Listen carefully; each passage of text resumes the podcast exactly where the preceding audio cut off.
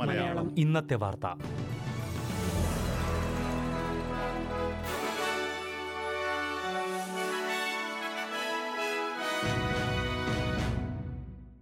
നമസ്കാരം. S B S Malayalam ഇന്നത്തെ വാർത്തയിലേക്ക് സ്വാഗതം. ഇന്ന് രണ്ടായിരത്തി ഇരുപത്തിരണ്ട് ഫെബ്രുവരി ഇരുപത്തിരണ്ട് ചൊവ്വാഴ്ച. വാർത്ത വായിക്കുന്നത് ഡെലിസ് പോൾ. ഓസ്ട്രേലിയൻ നയതന്ത്ര പ്രതിനിധികളെ യുക്രൈനിൽ നിന്ന് ഒഴിപ്പിച്ചു. റഷ്യ ഉക്രൈനിൽ നടത്തുന്ന സൈനിക നീക്കങ്ങളെ ഓസ്ട്രേലിയൻ പ്രധാനമന്ത്രി സ്കോട്ട് മോറിസൺ അപലപിച്ചു. ഓസ്ട്രേലിയയുടെ മൂന്ന് പ്രതിനിധികൾ പോളണ്ടിലേക്കും റൊമേനിയയിലേക്കും മാറുമെന്നാണ് റിപ്പോർട്ട്. യുക്രൈനിലെ രണ്ട് പ്രദേശങ്ങളെ സ്വതന്ത്ര പ്രദേശങ്ങളായി അംഗീകരിച്ചതിന് ശേഷം ഈ പ്രദേശങ്ങളിലേക്ക് റഷ്യൻ സൈനികരെ പ്രസിഡന്റ് വ്ളാഡിമിർ പ്യൂട്ടിൻ വിന്യസിച്ചിരിക്കുന്നുവെന്നാണ് റിപ്പോർട്ടുകൾ. കിഴക്കൻ യുക്രൈനിലേക്കുള്ള റഷ്യൻ സൈനിക നീക്കത്തെ പ്രധാനമന്ത്രി സ്കോട്ട് മോറിസൺ ശക്തമായി അപലപിച്ചു. മേഖലയിൽ സമാധാനം സ്ഥാപിക്കാൻ ലക്ഷ്യമിട്ടാണ് നീക്കമെന്ന മോസ്കോയുടെ വാദത്തെ അസംബന്ധമെന്ന് വിശേഷിപ്പിച്ച് പ്രധാനമന്ത്രി സ്കോട്ട് മോറിസൺ തള്ളിക്കളഞ്ഞു. യുക്രൈനിലേക്ക് സൈന്യത്തെ വിന്യസിപ്പിക്കുന്നത് നിരവധി പേരുടെ മരണത്തിന് കാരണമാകുമെന്നും പ്രധാനമന്ത്രി കൂട്ടിച്ചേർത്തു. അമേരിക്കയും യൂറോപ്യൻ യൂണിയനും റഷ്യയുടെ നീക്കങ്ങളെ ശക്തമായി വിമർശിച്ചിട്ടുണ്ട്. നിരവധി ഉപരോധങ്ങൾ ഏർപ്പെടുത്തുമെന്നും മുന്നറിയിപ്പ് നൽകിയിട്ടുണ്ട്. ട്രാൻസ്പോർട്ട് വർക്കേഴ്സ് യൂണിയനെതിരെ ന്യൂ സൌത്ത് വെയിൽസ് സർക്കാർ ഫെയർവർക്സ് കേസെടുക്കാനുള്ള തീരുമാനം പുനഃപരിശോധിക്കും. ഇതോടെ രണ്ടു ദിവസമായി തടസ്സപ്പെട്ടിരുന്ന ട്രെയിൻ ഗതാഗതം പുനരാരംഭിച്ചു. റെയിൽ ട്രാം ബസ് യൂണിയൻ എന്നീ സംഘടനകളുടെ നേതാക്കൾ ഗതാഗത മന്ത്രി ഡേവിഡ് എലിയട്ടുമായി പ്രശ്നപരിഹാരത്തിനായുള്ള കൂടിക്കാഴ്ച ഇന്ന് രാവിലെ നടത്തിയിരുന്നു.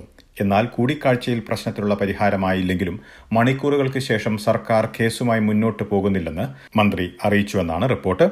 യൂണിയനുമായി പുതിയൊരു എന്റർപ്രൈസ് എഗ്രിമെന്റ് തയ്യാറാക്കുമെന്നും സർക്കാർ വ്യക്തമാക്കിയിട്ടുണ്ട്. വാക്സിനുകൾ ഫ്രിഡ്ജിൽ സൂക്ഷിക്കുന്നത് ഒഴിവാക്കാൻ കഴിയുന്ന സാങ്കേതിക വിദ്യയുമായി ഓസ്ട്രേലിയൻ ശാസ്ത്രജ്ഞന്മാർ രംഗത്ത്. വളരെ കുറഞ്ഞ താപനിലയിൽ വാക്സിനുകൾ സൂക്ഷിക്കുന്നത് എങ്ങനെ ഒഴിവാക്കാം ഒഴിവാക്കാമെന്നത് സംബന്ധിച്ച് മൂന്ന് വർഷത്തോളമായി നടത്തുന്ന C S I R O ശാസ്ത്രജ്ഞന്മാർ നടത്തുന്ന പരീക്ഷണങ്ങളാണ് ഇപ്പോൾ ഫലം കാണുന്നത്. ലോകത്ത് ഉൽപ്പാദിപ്പിക്കുന്ന വാക്സിനുകളിൽ പകുതിയോളം ശരിയായ താപനിലയിൽ സൂക്ഷിക്കാൻ കഴിയാത്ത സാഹചര്യങ്ങളിൽ പാഴായി പോകുന്നുവെന്നാണ് ലോകാരോഗ്യ സംഘടനയുടെ കണക്കുകൾ.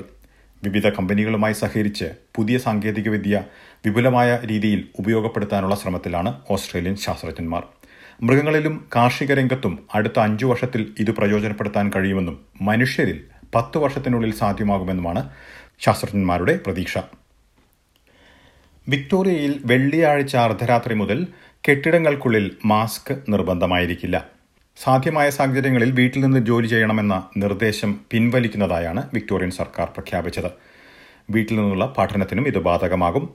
ഇതോടെ ഓഫീസുകളിലേക്ക് കൂടുതൽ പേർക്ക് തിരിച്ചെത്താൻ കഴിയുമെന്ന് ആരോഗ്യമന്ത്രി മാർട്ടിൻ ഫോളി പറഞ്ഞു.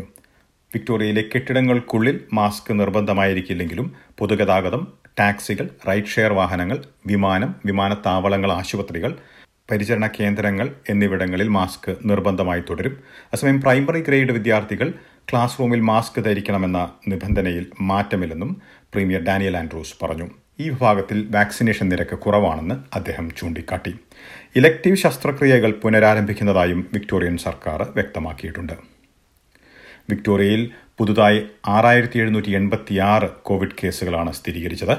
പതിനാല് മരണങ്ങളും റിപ്പോർട്ട് ചെയ്തിട്ടുണ്ട്. അതേസമയം ന്യൂ സൗത്ത് വെയിൽസിൽ പതിനാല് കോവിഡ് മരണങ്ങളും എണ്ണായിരത്തി എഴുന്നൂറ്റി അൻപത്തിരണ്ട് കോവിഡ് കേസുകളുമാണ് സ്ഥിരീകരിച്ചത്.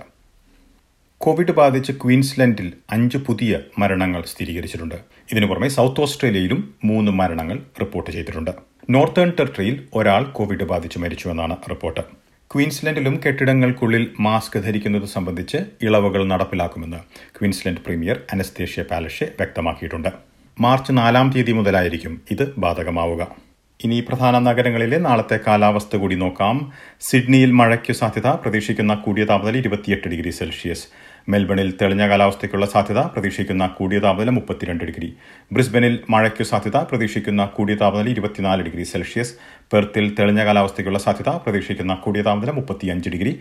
അഡലേഡിൽ തെളിഞ്ഞ കാലാവസ്ഥയ്ക്കുള്ള സാധ്യത പ്രതീക്ഷിക്കുന്ന കൂടിയ താപനില മുപ്പത്തിരണ്ട് ഡിഗ്രി സെൽഷ്യസ്. ഹോബാട്ടിൽ ഭാഗികമായി മേഘാവൃതമായിരിക്കും. പ്രതീക്ഷിക്കുന്ന കൂടിയ താപനില ഇരുപത്തിയെട്ട് ഡിഗ്രി സെൽഷ്യസ്. ക്യാൻബറയിൽ ഒറ്റപ്പെട്ട മഴ പ്രതീക്ഷിക്കുന്ന കൂടിയ താപനില ഇരുപത്തിയാറ് ഡിഗ്രി. ഡാർവിനിൽ ഒറ്റപ്പെട്ട മഴയ്ക്ക് സാധ്യത പ്രതീക്ഷിക്കുന്ന കൂടിയ താപനില മുപ്പത്തിയൊന്ന് ഡിഗ്രി സെൽഷ്യസ്. ഇതോടെ ഇന്നത്തെ വാർത്താ ബുള്ളറ്റിൻ പൂർണമാകുന്നു.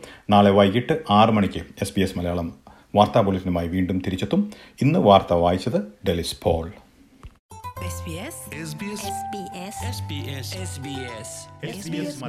ഇന്നത്തെ വാർത്ത.